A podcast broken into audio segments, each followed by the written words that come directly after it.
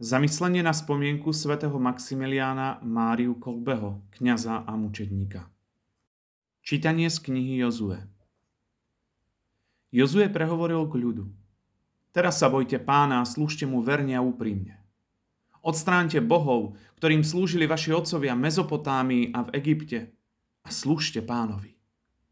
Ak sa vám nepáči slúžiť pánovi, tak si dnes vyberte, komu chcete slúžiť. Či bohom, ktorým slúžia vaši otcovia v Mezopotámii, a či Bohom Amorejčanov, v ktorých krajine bývate. No ja a môj dom, my budeme slúžiť pánovi. Ľud odpovedal, nech je ďaleko od nás, že by sme opustili pána a slúžili cudzím bohom. Veď pán je náš boh. On vyviedol nás a našich otcov z egyptskej krajiny, z domu otroctva. On robil pred našimi očami veľké znamenia. Chránil nás celou cestou, po ktorej sme išli. A medzi všetkými národmi, uprostred ktorých sme prechádzali. Pán vypudil všetky národy i Amorejčanov, obyvateľov krajiny, do ktorej sme vošli.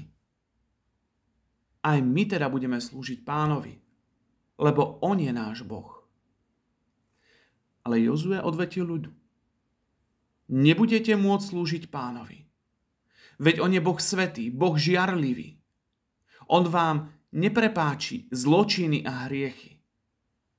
Ak opustíte pána a budete slúžiť cudzím Bohom, on sa odvráti, pokorí vás a zničí, hoci vám predtým preukazoval dobrodenia.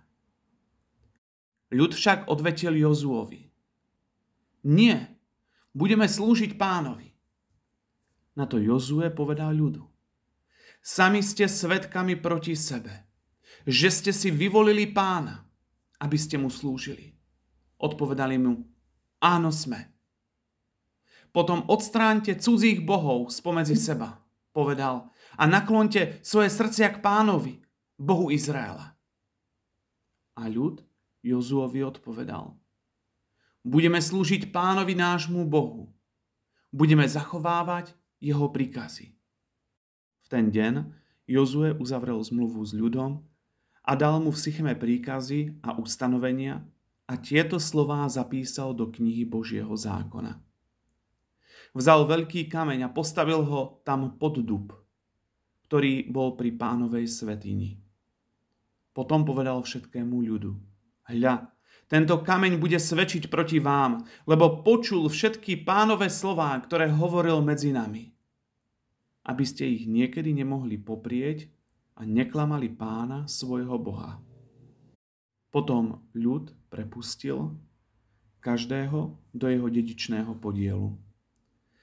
A Nunov syn Jozue, pánov služobník, zomrel vo veku 110 rokov.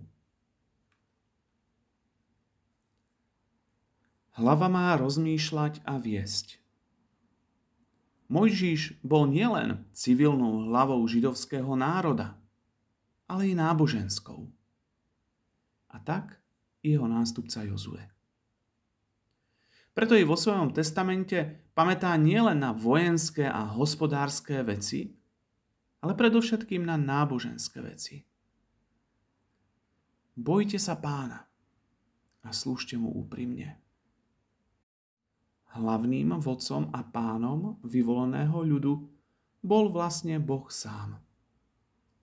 Mojžiš a Jozue boli len vykonávateľmi Božích nariadení. Aj bývalí európsky kráľovia mali vo svojom titule z milosti Božej kráľ ten a ten. V titule na papieri to mali, ale nie vždy si to uvedomovali a riadili sa podľa toho, že i oni sú zodpovední Bohu za svoje skutky a rozhodnutia.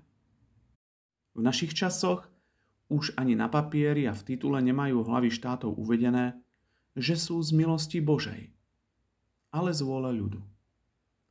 Jozue pripomína ľudu veľké zázraky, ktoré Boh pred nimi urobil od odchodu z Egypta po ceste cez púšť a pri obsazovaní zasľúbenej zeme. Mali to ešte v čerstvej pamäti. A tak oduševnené pred Jozuom sľubovali, že budú verne slúžiť Bohu a že sa nikdy nepridajú k cudzím bohom. Ale človek ľahko zabúda aj na svoje sľuby, aj na Božie dobrodenia. Vieme z písma, ako rýchlo Židia v zaslúbenej zemi zabúdali na Boha. A on ich musel znovu a znovu rôznymi trestami napomínať. Aj my v úzkosti, nešťastí, čo všeli, čo Bohu nasľubujeme. A keď sa nám už vodí dobre, ako ľahko na to všetko zabúdame.